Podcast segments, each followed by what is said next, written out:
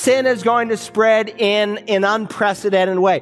One of the reasons it's spreading so much today is because the church is getting weaker and weaker, and we are seeing what Jesus said would happen at the end of time. He will come back for a lukewarm church, and we're losing our salt and our light, and that gives evil a chance to spread. And the average Christian in America no longer shares the gospel. Hello and welcome to Search the Scriptures, the Bible teaching ministry of Dr. Carl Broggi, Senior Pastor of Community Bible Church of Beaufort, South Carolina. Our message today is entitled The Time of the Filthy Four. It is part two of a message looking at the sixth trumpet judgment that God causes to fall on earth during a time known as the Tribulation. The Filthy Four are four fallen angels who are currently in captivity awaiting the day of the blowing of this sixth trumpet. As we rejoin Dr. Broggi, he addresses the fact that these four fallen angels will be responsible for killing a third of mankind as they unleash 200 million soldiers. Now, please understand, John is carried up into heaven in 95 AD. He is able to see the future before it happens. And in 95 AD, there were not 200 million people alive on planet Earth. Now, we don't think sometimes about the population realm that we live in, but let me refresh your mind. In 1804, as this chart reminds you, we reached the first billion people in human history. From the creation of Adam and Eve till 1804, it took that long for us to reach 1 billion people. In 1927, the population turned to 2 billion. Then uh, the next billion came in 1959 where we hit 3 billion.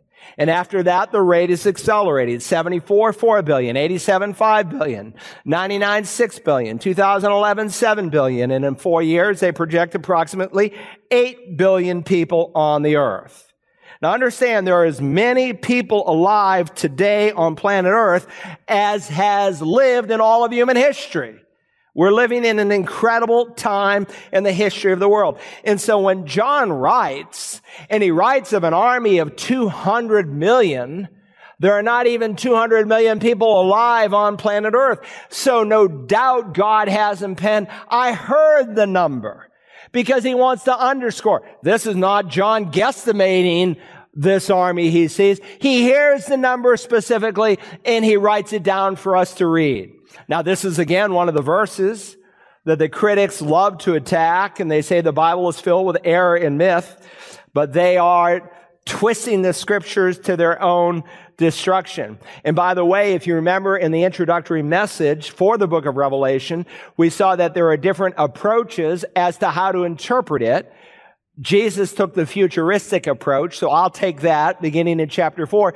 But some of our brethren, primarily in the Reformed Calvinistic traditions, they take a preterist view of the book of Revelation. The word preter is the Latin word that means past. And they say everything we're reading happened on or before 70 AD. Listen, that's just nonsense. You have to twist the scriptures, rationalize them, spiritualize them, and you cannot plainly interpret them. Not to mention, there's never been a time in human history where one third of the world's population was wiped out as we read here. So how does one manufacture an army of 200 million people. Now, during World War II, when the greatest number of American soldiers were serving, there were 12 million who were enlisted in an active service. In fact, the total number in all of the armies on both sides during the Second World War reached 70 million. It is true that in 1965, on the cover of Life magazine, China claimed to have an army of 200 million people. Well, as it turns out, they only had two million people. Uh, but nonetheless, the prophecy nuts went wild. They said, there it is, 200 million. Ah, oh, this is Revelation. This is the army that John wrote about. Well, let me refresh your mind. These are statistics as of 2017 put out by the International Institute for Strategic Studies, who are supposedly the top group on these numbers. Here's the 10 largest armies in the world. China is the largest, 2,285,000. USA, we have 1,431,000. India is third, 1,325,000. North Korea after them, 1,190,000. Russia all the way down to Vietnam, 482,000. Now, according to this same authoritative group, if you take all of the armies in the world, and I saw a list of every one, and I mean, some countries have like a hundred in their army, not very impressive, but if you take all of them in the world, there's 27,437,280 active personnel worldwide. And then there's 49.8 million reservists, and then supposedly about 7 million paramilitary. If you add them all together, that's 84.2 million. My point in sharing this with you is that even if you took all of the armies of the world, active, inactive, paramilitary in the world today, you wouldn't come up with this number, 200 million. Verse 16, the number of the armies of the horsemen was 200 million. I heard the number of them. And so beyond the number of the army, I want you to consider the nature of this army. The nature of this army. Now I have some commentaries in my library. I have about 50 commentaries in the book of Revelation, and they go wacko with this passage. And it sells books. I could preach a sermon that would tantalize you and make you interested and maybe even pack the seats more, but I'd be lying to you and it wouldn't be truthful and it wouldn't be sound exegetical principles that I would be using. Now it's interesting to make the descriptions of what we're going to read here to be symbolic of tanks and helicopters and rockets that are coming out of them and the back end of an F-18 and, and it would be very tantalizing and, but that's not what the text is referring to. Now Hal Lindsey made it that way and he sold millions of books Millions of books. Now, Hal was on staff when I was on staff with Campus Crusade, and I think it was after the third or fourth wife, none of us wanted to hear him anymore. You need to be careful when you read. Certainly, when you read the Revelation, there are symbols in it. But we have seen there are similes. It's like this, or it's as this. And so you try to discern, well, what is the symbol? John says that this was communicated through symbols, and a lot of the symbols are interpreted within Revelation or from the Old Testament itself. Of the 404 verses, 300 are from the Old Testament. That's about 75% of the Revelation. And so God interprets the revelation for us. But once you interpret the symbol, then you believe it literally. Okay? Well, unless there's a simile, it's like this or as this, then you literally interpret it. And these are a description of fallen, wicked, evil angels. Now, this parallels what we saw in the first half of the chapter. Even Hal Lindsey, and a lot of the wacko commentaries don't think the first half of the chapter is some tank or rocket or anything like that because they can't do that with it because there is an angel, Apollyon, who opens up the abyss and releases his army of locust-like demons who come across the earth. And so we're just following the same pattern. Look at verse 17. And this is how I saw in the vision the horses and those who sat on them. The riders had breastplates, the color of fire and of hyacinth and of brimstone. And the heads of the horses are like the heads of lions. And out of their mouths proceed fire and smoke and brimstone. This is not some science fiction movie. Once again, these are not missile spitting helicopters and missiles with flames coming out. There's no reason to interpret this except at face value. We've already seen in the fourth chapter of the Revelation, as well as in the book of Ezekiel, that for instance, an angel can have a face like a lion. I mean, some of those angels, they're really kind of bizarre looking. I'm looking forward to seeing them someday. I mean, and, and what was true of all of God's holy angels, a third of them fell and rebelled. So we're in the lead. We got two third good angels against one third of the fallen angels. But some of them are bizarre looking and now they've taken on two fallen characteristics. John writes here of the color of fire. It's the word Turos. We saw it translated as red, the red dragon and the red horseman and the blood and the war that they bring. And then he mentions here the color hyacinth, which is a brilliant blue. And he mentions brimstone, which is a lemon yellow. Three primary colors represented here in the text. I mean, is this some tank? Oh, Joe, I, I love your red, yellow, and blue tank. Just makes me feel good. And so I don't think so. And the heads of the horses are like the heads of lions. And out of their mouths proceed fire and smoke and brimstone. So we have a simile here. They're like the heads of lions. And then we have reality. And out of their mouth come fire and smoke and brimstone. Listen, God said it. I believe it. That settles it for me. The problem with so many people in understanding the revelation is they just don't take it at face value. They fail to believe what God plainly said. And if you will simply believe what he wrote, it becomes very clear. Three judgments mentioned here. Fire and smoke and brimstone. And twice over in verse 18 and verse 20, you ought to circle it, they're called three plagues. Now you show me a plague that God used some human instrument in which to enact, and then I can show you a tank in this passage. But all the plagues in the Word of God come under the sovereign hand of God Almighty. These are real plagues. There are no metaphors. He speaks of fire that's literal, smoke that's literal, brimstone that is literal, just as, these three were literal in Sodom. Someone asked me just this week, and they said, well, Jesus never spoke on homosexuality. I said, yes, he did. Number one, in defining marriage between a man and a woman, and also in describing his second coming, when he likens it to the days of Noah, days of moral impropriety, and the days of Lot, days of moral perversion. And he described the judgment that came on those two cities with the fire and brimstone and smoke. Listen, just as the judgment that came on those two cities was a real literal judgment as Jesus explained it, this is a real literal judgment that won't come on just two cities, but it's going to come across the planet. Look at verse 16, 18. A third of mankind was killed by these three plagues, by the fire and the smoke and the brimstone, which proceeded out of their mouths. That's pretty heavy. If it happened today, there are 7.6 billion people on the earth. Remember the fourth seal, the fourth rider took out one third of the earth. This particular, or one fourth of the earth, and this trumpet brings out one third of the earth. That's seven twelfths of the population. If it happened today, there would be 4.4 dead billion, 4.4 billion dead people across the planet. Whoa. For the power, verse 19, of the horses is in their mouths and in their tails. For their tails are like serpents and have heads, and with them they do harm.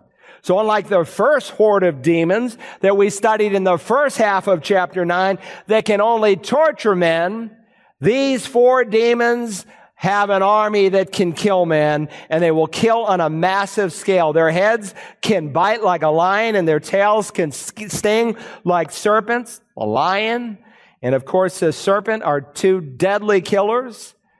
They're hideous in their appearance. And it's a reflection of how evil and fallen. I'm telling you, this chapter, among other things and other passages we're going to study, when you get a picture of what demons actually look like, unlike some of the holy angels that are more friendly in appearance, these demons are so heinous and evil, you're getting a reflection of what is really happening in the demonic realm. You think about that when Satan lures you, you think about the real evil that is behind that lure because these are evil, evil fallen creatures. This is a time of demonic activity. It's a time of destructive activity. Finally, this is a time of depraved activity. Now you might think that this incredible and unprecedented time of death and destruction would bring people to repentance but we will see it will not. First, man's depravity is seen in worship, in his worship. Man's depravity is seen in his worship. Now, in spite of these six trumpets that God has allowed, we're told that the rest of mankind would still not repent of their rebellious lifestyle. The apostle John now enumerates on man's worship, and then he's going to explain his works. Look at his worship in verse 20 the rest of mankind who were not killed by these plagues did not repent of the works of their hands, so as not to worship demons and the idols of gold and of silver and of brass and of stone and of wood, which can neither see nor hear nor walk. They're, wash- they're worshiping idols. And behind these idols, they're worshiping demons. We have a number of brothers and sisters in both services today from India. You go to India and just about every 10 yards, there's some idol, it seems. The whole country is covered over in idolatry. In fact, a large percentage of the world still worships precisely as described in this text. And the reason some of these idols seem so real to people, though they're just pieces of glass or stone or wood, is because as Paul explains to the Corinthians, behind the object there's a demon, which makes it seem so real. And so sometimes it starts small. Someone goes to a medium or a fortune teller. Yeah, let's go see that medium. It'll be fun. And they don't know what they're getting into. And sometimes otherwise intelligent people. Look at Nancy Reagan, how she would meet with her medium on a regular basis to find out the future of her family. And then you have families who keep good luck charms, crystals and amulets and figurines. But listen, that's a dangerous practice to do that. And God reminds us, of course, that these objects can neither see nor hear nor walk. He is contrasting their worship of the creation with the one whom they should be worshiping, the creator God. And in spite of all these judgments that God wants to use to bring about repentance, they still don't repent. So their depravity is seen in their worship, but also in their works. In their works, verse 21 now. And they did not repent of their murders, nor of their sorceries, nor of their immorality, nor of their thefts. Look, when the restraining influence of the Holy Spirit is removed, when the church is raptured, sin is going to spread in an unprecedented way. One of the reasons it's spreading so much today is because the church is getting weaker and weaker, and we are seeing what Jesus said would happen at the end of time. He will come back for a lukewarm church, and we're losing our salt and our light, and that gives evil a chance to spread. And the average Christian in America no longer shares the gospel. The average Christian in America no longer tries to reach their lost friend or neighbor. And when that happens, when the light is lowered and the salt is, loses its saltiness, evil spreads. But when the church is removed, evil is going to spread like we've never ever seen it. They did not repent of their murders. Look, we have murder across our planet. 60 plus million Americans are missing. 465 million worldwide through the infanticide of abortion. It's not an unforgivable sin, but it is still nonetheless murder. It's not a woman's right to take an innocent human little baby. But look, at this time in human history, the law of the jungle is going to kick in. Why? Because so much of the planet is going to be terrorized and the waters and the trees and the vegetation. And it's Fight your neighbor to get food from them, even if it means murder. They didn't repent of their sorceries. Pharmakia. We get our English word pharmacy from it. The world will be on drugs. When people enter into the realm of drugs, they are entering into the realm of sorcery. And these politicians need their heads examined Ask any police officer and they will tell you that legalized marijuana is the doorway drug into harder drugs. And when we have men like Tom Davis, and I will do everything in my power to get you unelected because every time he stands up on the floor of the Senate in South Carolina, he will talk about legalizing pot in this state. I'm telling you, you want Colorado and what they're experiencing? A lot of the politicians now have deep, deep regrets over what is happening in that state. You don't want this. Look at their, this so-called medical marijuana is an evil beyond evil. Not to mention you have Christians who say, well, I don't smoke a joint, but I like a beer before I go to bed or a glass of wine with my pizza. What, Jesus won't satisfy you? You gotta have a buzz? in order to be happy on the inside. Third, they wouldn't repent of their immorality, porneia. We get our word pornography from it. It's used in the Bible to refer to either premarital sex or any kind of sexual immorality outside of marriage. Imagine, even in the face of one third of the planet being wiped out, you would think, oh my, we need to get right with God. They would not repent of what they've done, and that doesn't totally shock us. 9-11 came, and for three weeks, the churches were packed. And then we forgot about it. We don't need God anymore. Now, how are we going to apply this? Remember, all scripture is profitable. Let me suggest three applications as we close. Number one, this chapter should appreciate, should increase your appreciation for God's timing. For God's timing. This passage mentions specifically the hour, the day, the month, or the year when the sixth trumpet will be blown. Timing is everything to God. For centuries, God's Jewish people prayed for Messiah, and Paul said, in the fullness of time, Galatians 4 4, he came into this world. Second Peter chapter three reminds us that in the last days men will mock God and Christians over preachers like me who talk about Jesus coming back. And Peter says, but do not let this one fact escape your notice, beloved. That with the Lord one day is like a thousand years and a thousand years like one day. God has not forgotten. God is on a perfect timetable. He knows exactly what he is doing. And when you read this chapter of scripture, remember all scripture is given to equip you. Even though this is of a future time, it is a reminder that our God is working everything under his timetable. Secondly, this chapter should increase your appreciation of God's sovereignty. It should be a fresh reminder to all of us of the seriousness of demons, but nonetheless that God is sovereign even over the demonic realm. A demon like Satan, and we've seen it all the way through Revelation, and we're going to continue to see it, are under God's sovereignty. I mean, go back in this chapter. Look at verse one of this chapter. We're told the key was given to him.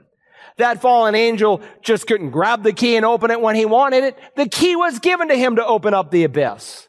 Look at verse three. We're told that power was given to them, meaning the power that these demons had was a delegated power.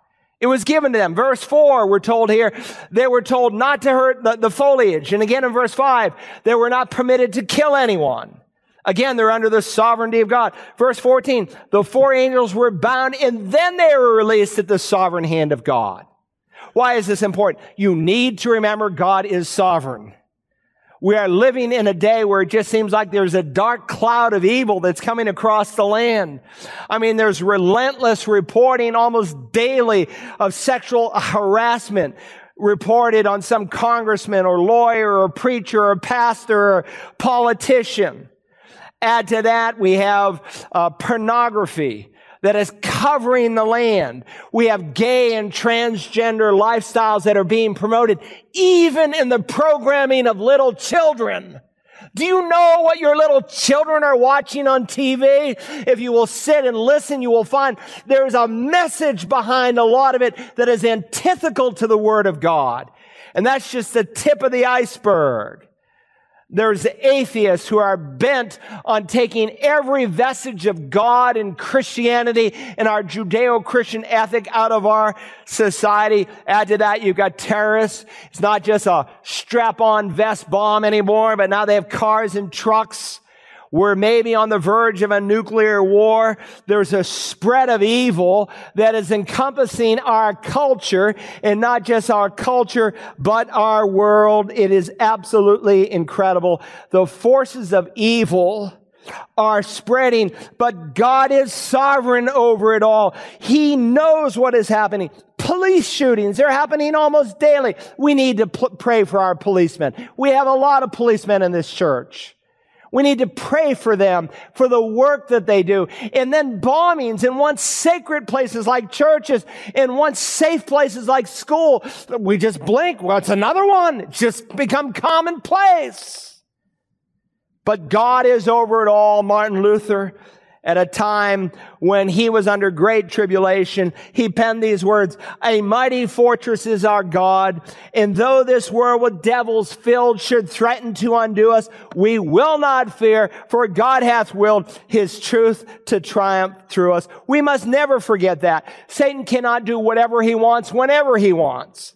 You are from God, little children, John wrote, and have overcome them because greater is he, the Lord, who is in you than he that is in the world. Satan wanted to sift Peter, but as Luke 23 indicates, he needed God's permission. Satan wanted to wipe out Job, but he wasn't given that authority. Satan is on a leash because God is absolutely sovereign over him. I remember hearing Corrie ten Boom as a relatively new Christian in a great church in Boston that is now apostate. And she said this, I will never forget her words. If you look at the world, you will be distressed. If you look within, you will become depressed. But if you look at Christ, you will find rest.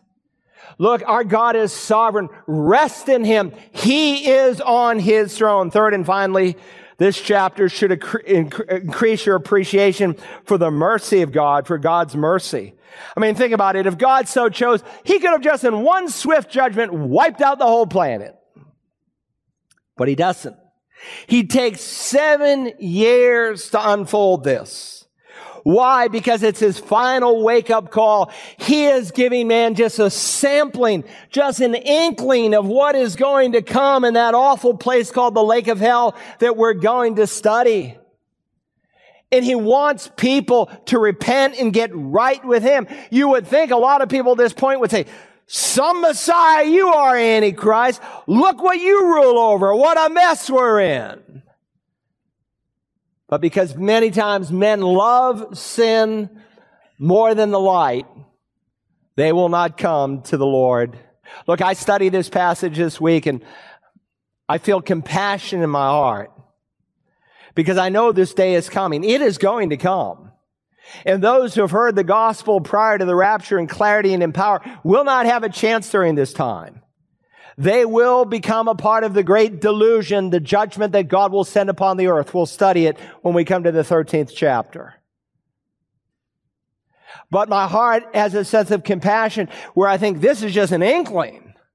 This is just a flavor of the eternal judgment that is yet to come. And as Christians, we need to speak up. We need to be faithful stewards of the gospel that God has given us. We need to reach out.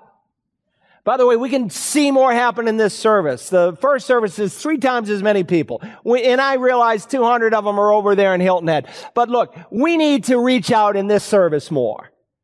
We, we need to trust God. We need to believe God to bring people to himself because God is not desirous that people perish, but they come to repentance. To listen again to today's message, The Time of the Filthy Four, use the Search the Scriptures app for smartphones and tablets, or visit us online at searchthescriptures.org. You can also order a CD or DVD by calling 877 787 7478 and requesting program REV24.